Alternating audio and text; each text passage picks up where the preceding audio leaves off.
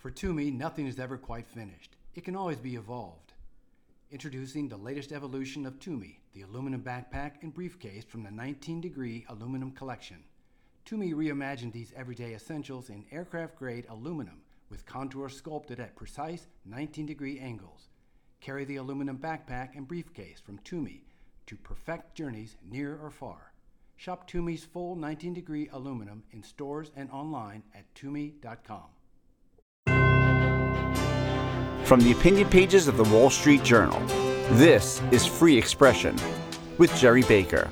Hello and welcome to Free Expression with me, Gerry Baker from the Wall Street Journal editorial page. We're delighted you're listening to this podcast. If you enjoy it, please be sure to subscribe at Apple Podcasts, Spotify, or wherever you get your podcasts. And please be kind enough to leave us a favorable review.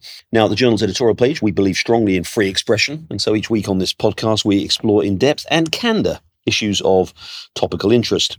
We speak in depth to people who are leading figures in their field, practitioners, experts, commentators, to give us a better understanding of the major issues of our times. This week, my guest is John Yoo, constitutional law scholar and professor of law at University of California, Berkeley. After teaching and writing about constitutional law for several years, John joined the administration of George W. Bush in 2001. After the terrorist attacks of 9 11, he was a key figure in the development of a legal framework for prosecuting the war on terror. He helped draft one of the most consequential and controversial pieces of legal advice in modern presidential history, the 2002 Bybee memo, justifying the use by U.S. forces of what were called enhanced interrogation techniques for terrorist suspects. The memo, dubbed by its critics the torture memo, was used as the legal basis for measures such as waterboarding, sleep deprivation, and other tactics that some, including in the military itself, regarded as unacceptable and unlawful. The opinion was later rescinded, but Professor Yoo and others continue to defend it, saying not only was it the right constitutional interpretation, but it was also very effective in saving lives during the war on terror. After the Bush administration, Professor Yoo returned to academia and has authored many articles on constitutional administrative law, and as well as on other subjects. Most recently, he was also in the news as one of the lawyers who advised Mike Pence after Donald Trump had pressured him to overturn the results of the 2020 election. John Yoo saying that the vice president had no constitutional power to alter the election result. And I'm very pleased to say that John Yoo joins me now. Professor Yoo, thank you very much for joining me. Oh, Gerry, thanks for having me on. It's a real pleasure. I'm a long listener of this podcast, although it's only been on for a few months. Thank you very much. That's very kind of you. Well, long may you stay. So listen, I hope I don't say anything today that makes you cease to be a listener. So I'm sure we'll have a very good conversation. I want to start, John, if I may, with there's a lot to talk about, including some of those things I talked about in the introduction. But I want to talk about we're right in that fascinating period when we get a spate of Supreme Court decisions, and we're obviously waiting for the really big ones that everybody's talking about. I want to talk a little bit about the cases on abortion and maybe on gun rights too. We're recording this on Tuesday. There was one decision, particularly that the court came down with today, which I think was particularly interesting, which was the case of Carson, a religious freedom case involving the state of Maine, in which the court, by a 63 majority, the opinion authored by Chief Justice John Roberts, found that the state of Maine did not have the right to exclude religious schools from a program whereby it allows parents to use public funds to send their children to, to private schools, but excluding parochial schools when there isn't a, a public school option. And just give us a sense, John, how you, not so much on the details of the decision itself, but where you think that decision and maybe any of the other decisions that we've seen today stands in terms of what it tells us about the overall direction of the court on these big issues such as religious freedom and some of these other big uh, important topics. I'm glad you didn't ask me to summarize what the case itself said because you already did that. It'd been pretty good. I give you an A in class for that. There's nothing left for me to talk about. but I guess I could place it in the historical context of where the court's been on church and state. As you said, Gerry, what does it mean for the larger direction of the court this year across other issues and then also religion? Across many years. If people are starting to realize, I think, in the liberal media at least, that this Supreme Court is the culmination of decades of effort by conservatives to appoint justices and lower court judges who are guided more by the original understanding of the Constitution, that the Constitution's text should be interpreted based on the understandings of those who wrote and ratified it and give as little leeway to judges today to make policy, to read their own preferences into the words of the Constitution. And if you wanted to look at the single issue where you can see that most clearly, it's church and state relations. No matter what the court does on Roe versus Wade this week, no matter what the court does with guns this week, the change happened earlier and more profoundly in church state issues. And the reason why is you could say one of the things that the Warren Court did under the Chief Justiceship of Earl Warren was to erect what it called a wall of separation between church and state, primarily motivated by cases where the court was confronting school districts that required prayer at the beginning of school days or prayer at ceremonies like graduation. And over the years, the court steadily tried to drive religion out of public life, out of the public sphere, out of schools, and so on. And then over the last 30 years, the court has been moderating that stance. And the case, as you described it, Gerry, is exactly right. Here's a program that gave money to parents to use to go to schools. Can't say I've ever been to these school districts, but Maine is so sparsely populated that half of the districts there don't have high schools. And so the state of Maine was giving families money to pay for high school, except not religious schools. And the court said in this case, as it has said in several cases, if the government is going to give money to families to use for education, religious schools can't be exempted. And then there's another line of cases that says, and again, this case is a restatement of that principle. And if the government has programs to give out benefits to groups, to individuals, it can't bar religious groups from participating in those programs on an equal footing with everybody else. These are programs, as Justice Breyer points out in his dissent, these are programs that 40, 50 years ago would have been struck down by large majorities of the Supreme Court. But now you've seen, again, the court is standing firm on this principle that religious groups have to at least be treated neutrally. They can't be singled out and excluded from public life in the way they were under the Warren Court in the years after. How far do you think this could go, John, this rolling back of that Warren Court church state separation? We've seen the court upholding the use of education school vouchers for parents to send their children to religious schools. We've now seen this case. In what areas, whether it's education or indeed other areas, do you think it's possible that we could see cases that may come up which may further break down that sharp separation that the Warren Court seemed to want to establish. I hate making predictions because Yogi Berra said predictions are really hard because they're about the future, but we're going to try. So there is one more case on the docket of this term, which is the case of the football coach who had voluntary religious prayer at the end of the game. And you might see if you watch the NFL or college football games, at the end of the game, a lot of the players gather together at the half field and engage in a prayer. And this has become very popular over the last few years. So there's a coach up in uh, Washington state who was doing this. After the game, it was perfectly voluntary, but a lot of players started doing it. And he was eventually prohibited from doing it. Eventually, I think he was fired. If that case is still pending, I think the court will also say that that coach had a right to hold those prayers and that he couldn't be fired or retaliated against in any way. So I think that's still to come. After seeing the case today, I have a hard time believing that the court's going to say voluntary prayers on school property are prohibited by the Constitution. I think, Gerry, as you suggest, you could see more aid programs. I think the big front, this also has been going on for many years, has been how do we deliver welfare? How do we deliver uh, social support programs from the government to the poor and most needy. Often in many places, the most effective institution is going to be churches. Something Tocqueville talked about many, many years ago, how these associations like churches are really the backbone of our private civil society. And so people who really believe in a high wall of separation between church and state do not want religious organizations participating in the delivery of welfare benefits, providing food, or job training or places to sleep and so on through the financial support of the federal or state government. I think you could see uh, much more room under this court's jurisprudence for religious organizations to get involved in helping or carrying out government programs. Let's talk about the dog that hasn't barked yet, as it were, which is the the, the big decision that we're all expecting, which we kind of think we we know what we're going to get because of that infamous leak that we had last month. And I want to talk to you also about the leak itself. That should be the Dobbs that didn't bark. Thank you very much. I might borrow that one. But anyway, didn't bark today. Obviously, it's going to bark at some point. Again, from what you saw of that Samuel Alito opinion, we think we know the vote was 5 4, that Alito was authoring the sort of the majority opinion there.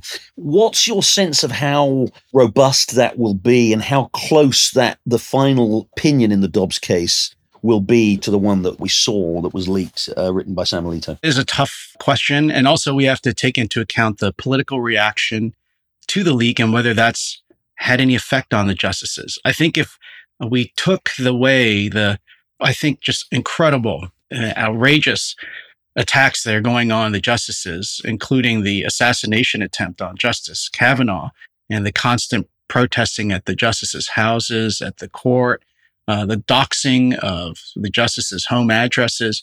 If it were not for that, I would have every confidence that the court would stick to this opinion, that it would at least be five votes to overturn Roe.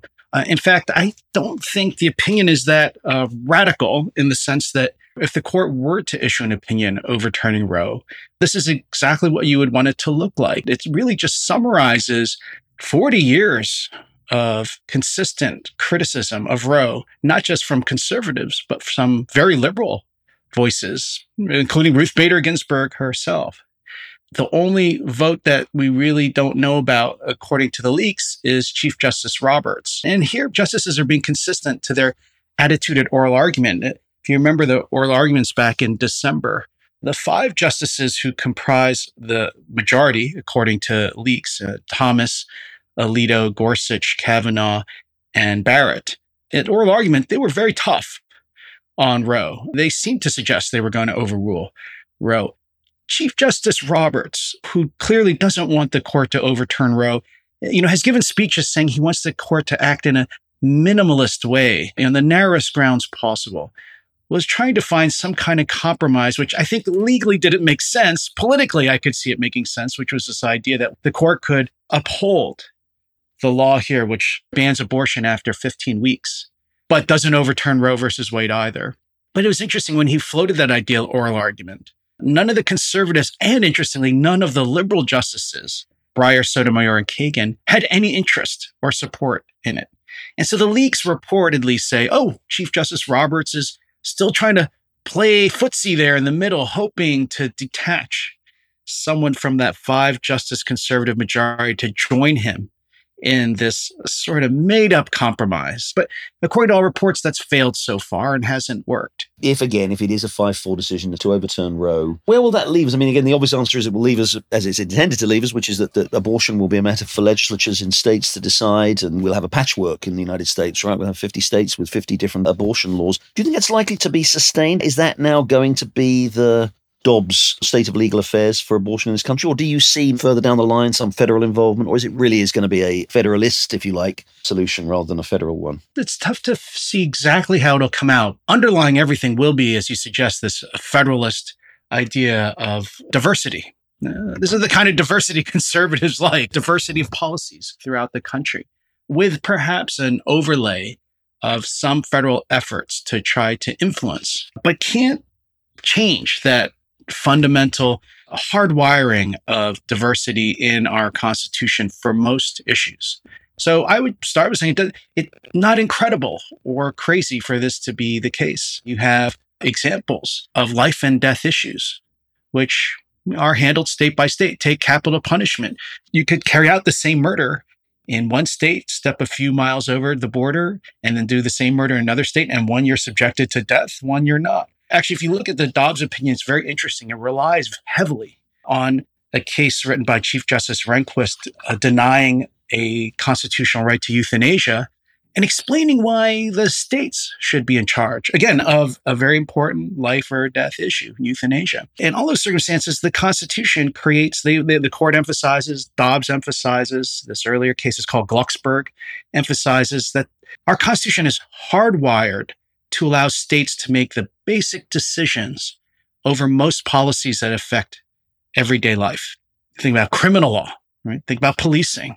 And you go family law, think about welfare. Those are all primarily state based issues, and the Constitution permits. So you have that. And I think so. You know, abortion going back to the states for a democratic decision and diversity policies is nothing unusual. In fact, that's the regular order of business for constitutional issues.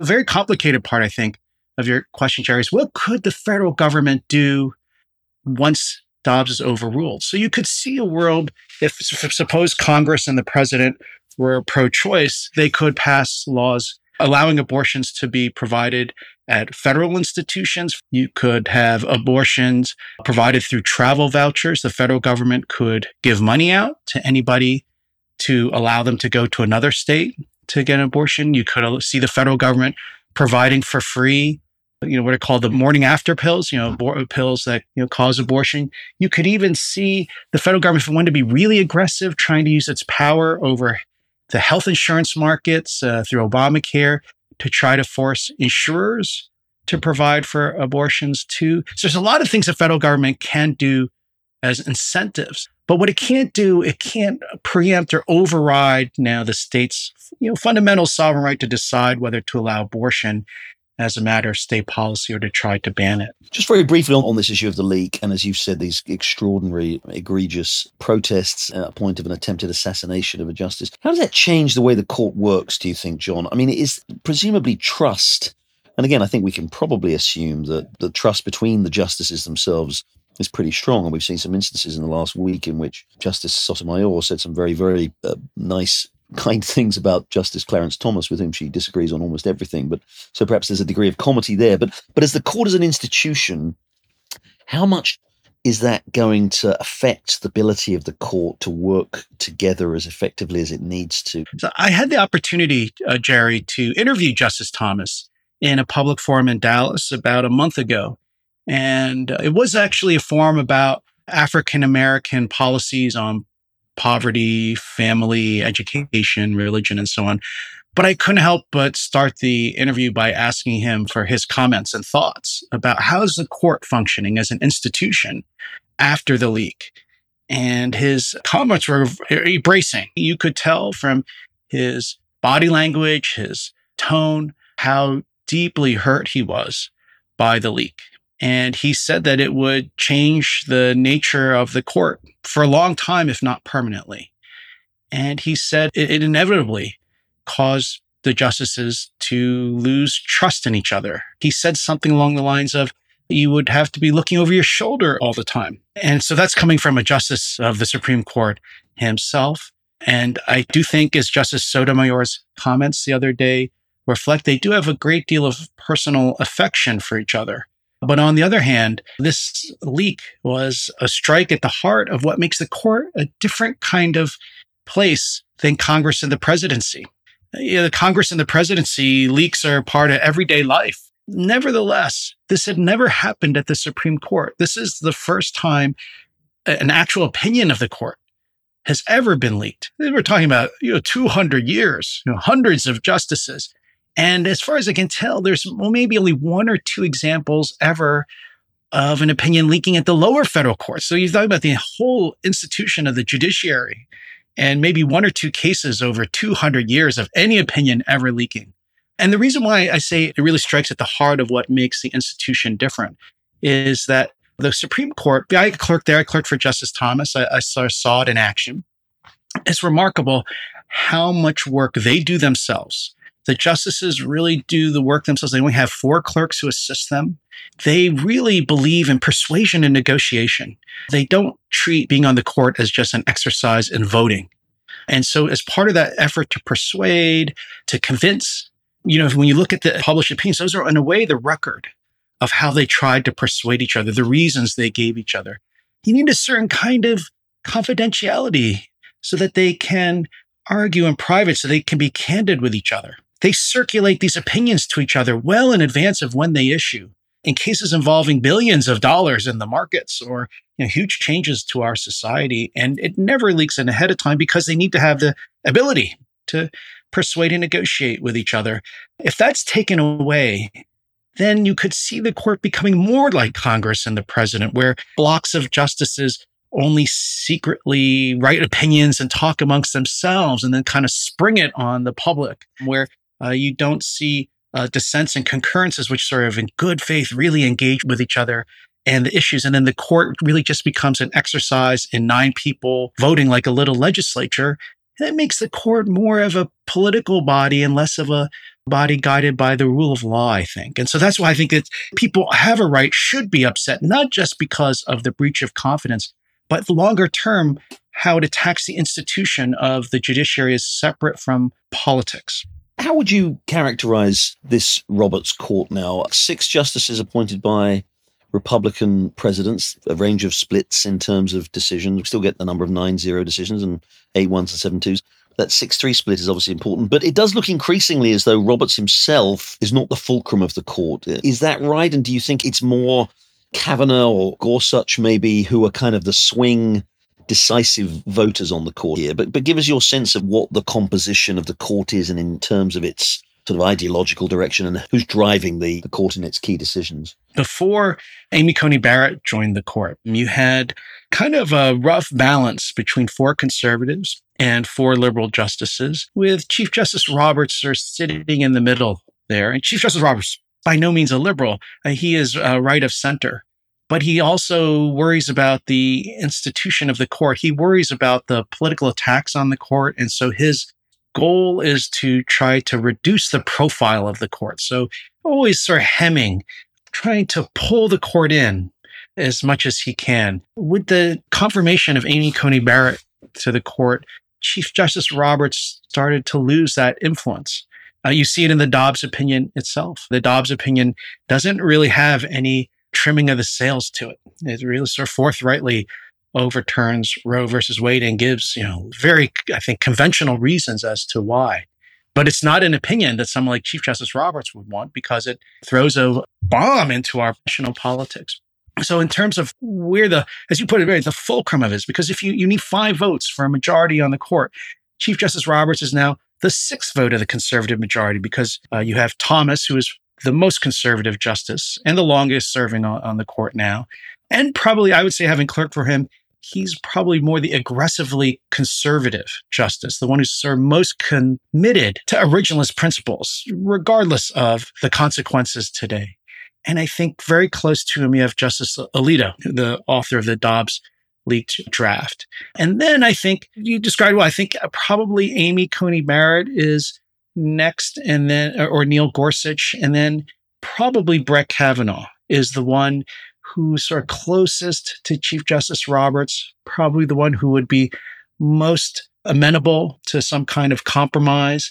Uh, and this just based on his work as a lower court judge. He, as a justice, he really hasn't had a chance yet to do much uh, as, as, as Coney Barrett. I'll tell you the one issue you'll be able to tell whether your prediction is right, whether uh, my sense of it is right too, that right, the fulcrum really is one of the Trump justices and no longer Chief Justice Roberts is their attitude to precedent, stare decisis, we call it in the law, the idea that you give respect to past opinions, because a lot of the past opinions are very liberal opinions. And a lot of what's saving them uh, now is not whether the justices today think they're correct on the merits, but whether the justices today give them respect or place highly the value of not disrupting the law and politics too much. If you had listened to the Dobbs oral argument, you would have got a sense of it. Even the three liberal justices, uh, Breyer, Sotomayor, and Kagan, were not defending Roe on the merits. They were not actually making affirmative arguments that abortion and this right to privacy are in the Constitution. Almost everything they said was, we have to preserve Roe because it's an old opinion and it's been the law for 50 years and we shouldn't be disruptive to change it. Whereas Justice Thomas, as I said, the most aggressive conservative justice, he actually does not believe in obeying precedent at all. And I don't blame him because he would often say, you know, in chambers, and he, he said so publicly, if that were the case, does that mean Brown versus Board of Education was wrong to overturn segregation and Plessy versus Ferguson and the laws of the Jim Crow that were held throughout the South? So that really is a defining issue because you asked really, Gerry, about what does this mean for the court as a whole across many issues? That's really the fundamental issue is how far will this court go in pursuing a return to a more modest, narrow constitution based on originalist principles? How far it will go in overturning the decisions of the past? Will this court be seen as a kind of conservative counterpoint to, say, the liberalism, the progressivism of the Warren Court? Do you think it'll be seen as as historically significant as that? I think it will. Uh, in some ways, it's actually more prepared for that role because the Warren Court had this kind of making it up as they were going along flavor to it. In contrast, this court has the benefit of 30, 40 years of dissents by people like Justice Scalia, who didn't get to see a lot of this, but he laid a lot of the intellectual foundations for it, or Judge Robert Bork in his opinions, his books, his writings, his speeches. Bork and Scalia laid a lot of the foundation for it. And then Justice Thomas and many of his dissents and opinions has been laying the intellectual foundations for this for 30, 40 years. And so there, the theories are there, the doctrines are there if these justices want to take advantage of it. I think they do. I think they're part of a ecosystem of conservative ideas and thinking about the court and the Constitution that you, know, you see really expressed in the Dobbs opinion itself. And so if they take that attitude, they have in Dobbs, and apply it to other places like cutting down the size of the massive administrative slash welfare state, getting the Congress making decisions rather than handing all the great social issues off to these unelected administrators. If they take that attitude to those issues, then I think you're right. The historians will say, well, this was the conservative answer to the Warren Court. I don't know what you would call it, the anti Warren Court, which would be ironic because that's not what Chief Justice Roberts really uh, ever wanted. We're going to take a short break there, but when we come back, we'll have more with John Yoo. Stay with us. For Tumi, nothing is ever quite finished. It can always be evolved. Introducing the latest evolution of Tumi, the aluminum backpack and briefcase from the 19 degree aluminum collection. Tumi reimagined these everyday essentials in aircraft grade aluminum with contours sculpted at precise 19 degree angles. Carry the aluminum backpack and briefcase from Tumi to perfect journeys near or far. Shop Tumi's full 19 degree aluminum in stores and online at tumi.com. Welcome back. We're talking with John Yoo. But I'm moving on, John, to January 6th, we've been watching these hearings, obviously more today, Tuesday. We now know that you were one of those who advised Mike Pence about his role on that day, that he had no constitutional authority to overturn the elections. So we, I don't want to go back too much over that. Obviously, Donald Trump continues to beg to differ and continues to think that an alternative way could have been found. As you watch these hearings and you look at the political, but also the kind of the legal discussions that are being made, do you think that these hearings are making a case that what Donald Trump tried to do was not only politically intolerable, but is he going to be exposed, do you think, to potential criminal sanction? Give us a sense of what you've seen so far and where you see it going. Put your finger on what's the really fundamental tension, what's going on with these hearings. And I think for this January 6th committee is are they really in the business of just sort of laying out for the American people what happened, why it happened, how do we prevent it from happening in the future? Which is perfectly legitimate for congressional committees. That's actually really the primary goal of hearings in Congress. Or are they really trying to carry out almost a prosecutorial function? Are they trying to produce information, lay the groundwork to push the Justice Department uh, into a decision the Justice Department is clearly reluctant to make, which is should the government indict Donald Trump for what happened the weeks before and then ultimately what happened on January 6th. The founders, I think, would have looked very suspicious of what's going on. One thing that they repeated over and over again, and they got this idea from Montesquieu, who in his Spirit of the Laws was this idea the power to make the laws and prosecute them should never be in the hands of the same person. He repeated that principle. It was a maxim to the founders. And so what would have disturbed them is the idea that Congress was really using its uh, investigatory powers really to try to produce a prosecution. You know, that said, if that's what the January 6th committee is trying to do, I haven't seen anything new yet, which adds to you know, what the prosecutors have to decide.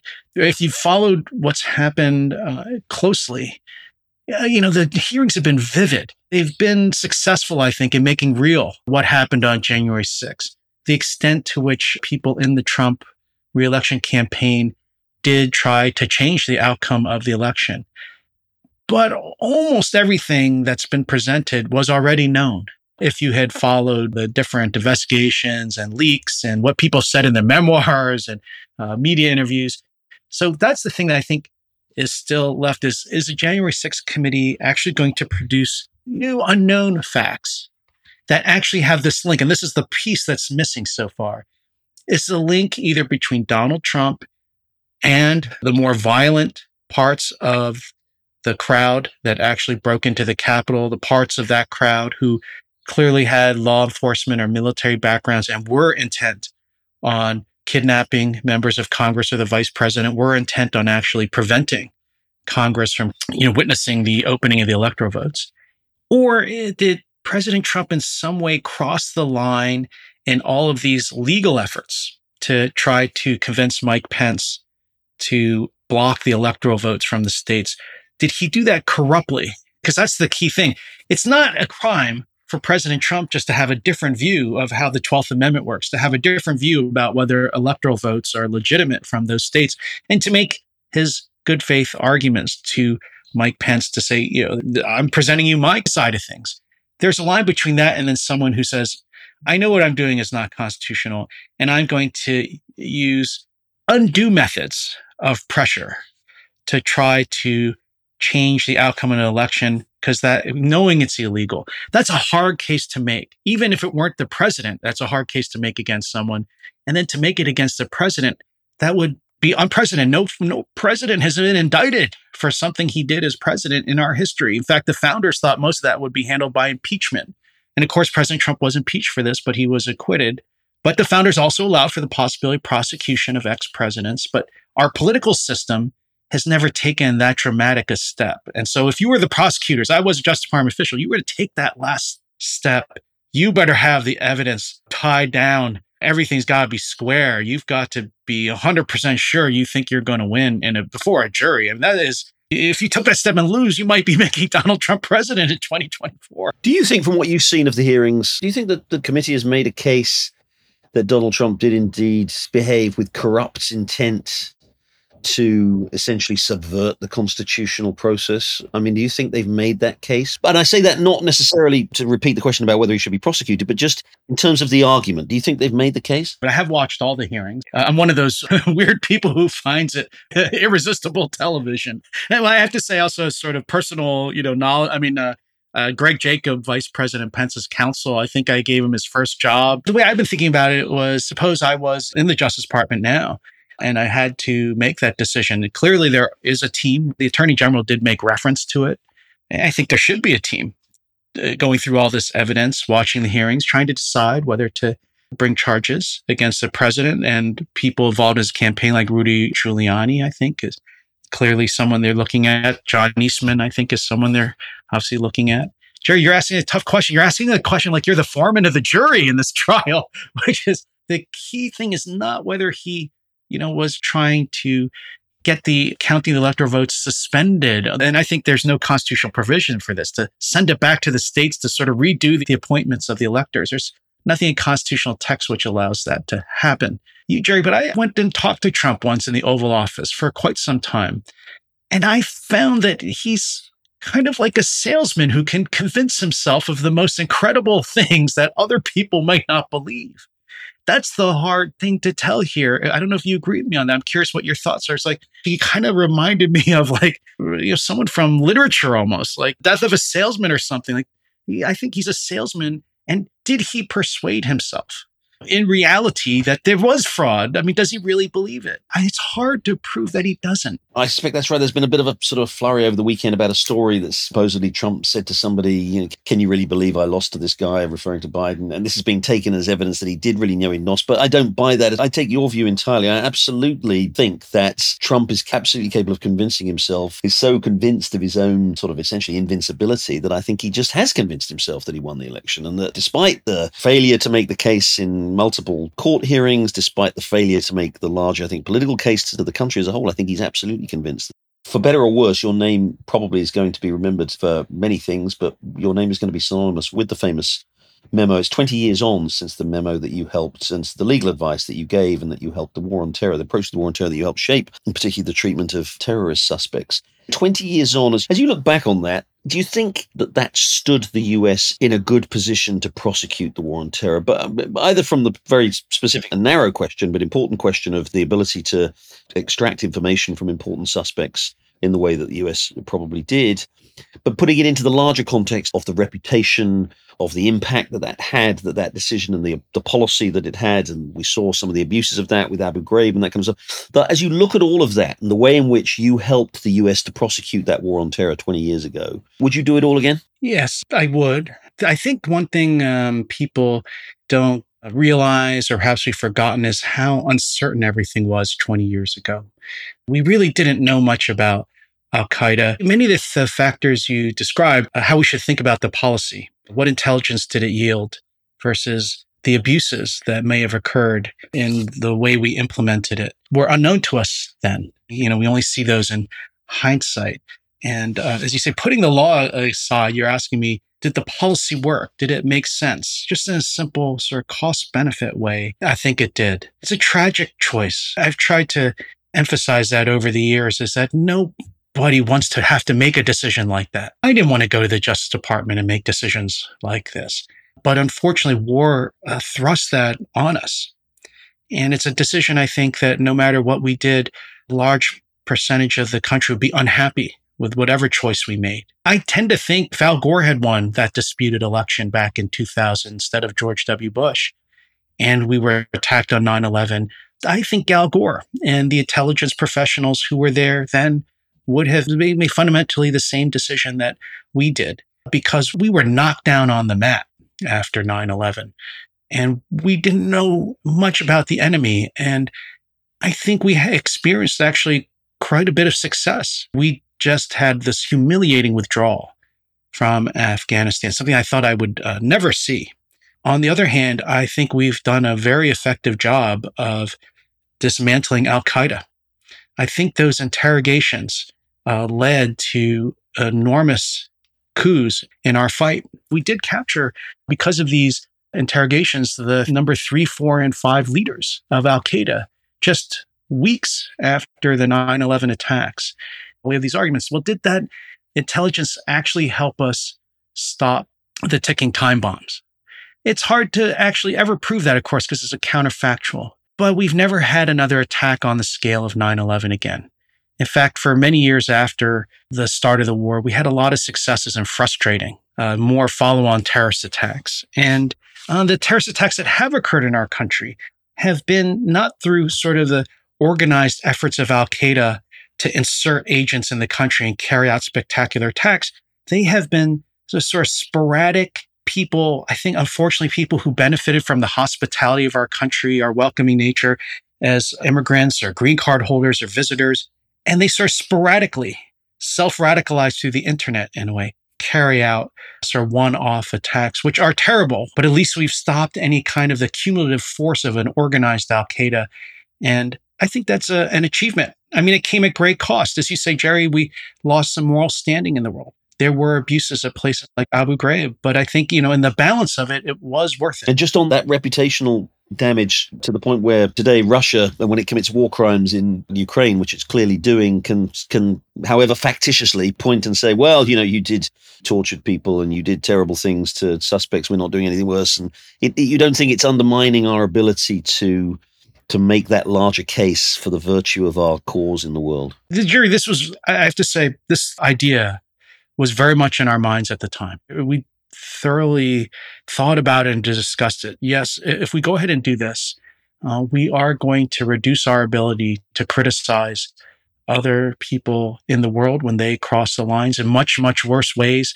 I mean, I can tell you, I'm sure Vladimir Putin and his attorney general are not sitting there stressing about exactly uh, you know, what rules should apply to prisoners of war in Ukraine or whether to target, you know, civilian facilities the way we did. I mean, I was there for the first use of a drone with a missile to target and kill somebody. I mean, you can't believe the lengths that we worried about this, thought about it, ran it through both legal and political, moral filters. You know, other countries don't do that. But you're right. We understood that we might lose some of that moral high ground but we thought it was worth it to try to stop further attacks of the kind we saw on 9-11 because we are so vulnerable because of our open society and our, I think our forgiving nature.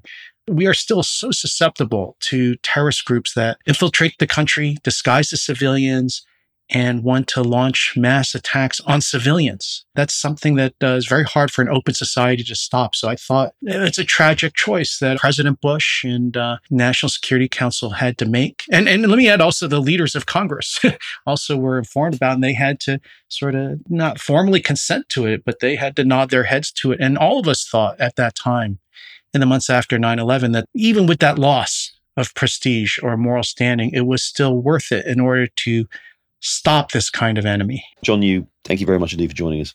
Well, that's it for this week's episode of Free Expression with me, Gerry Baker from the Wall Street Journal opinion pages. Thank you very much for listening. Please do join us again next week for another exploration of the issues driving our world. Thank you and goodbye. For Tumi, nothing is ever quite finished. It can always be evolved. Introducing the latest evolution of Tumi, the aluminum backpack and briefcase from the 19 degree aluminum collection. Tumi reimagined these everyday essentials in aircraft grade aluminum with contours sculpted at precise 19 degree angles. Carry the aluminum backpack and briefcase from Tumi to perfect journeys near or far. Shop Tumi's full 19 degree aluminum in stores and online at tumi.com.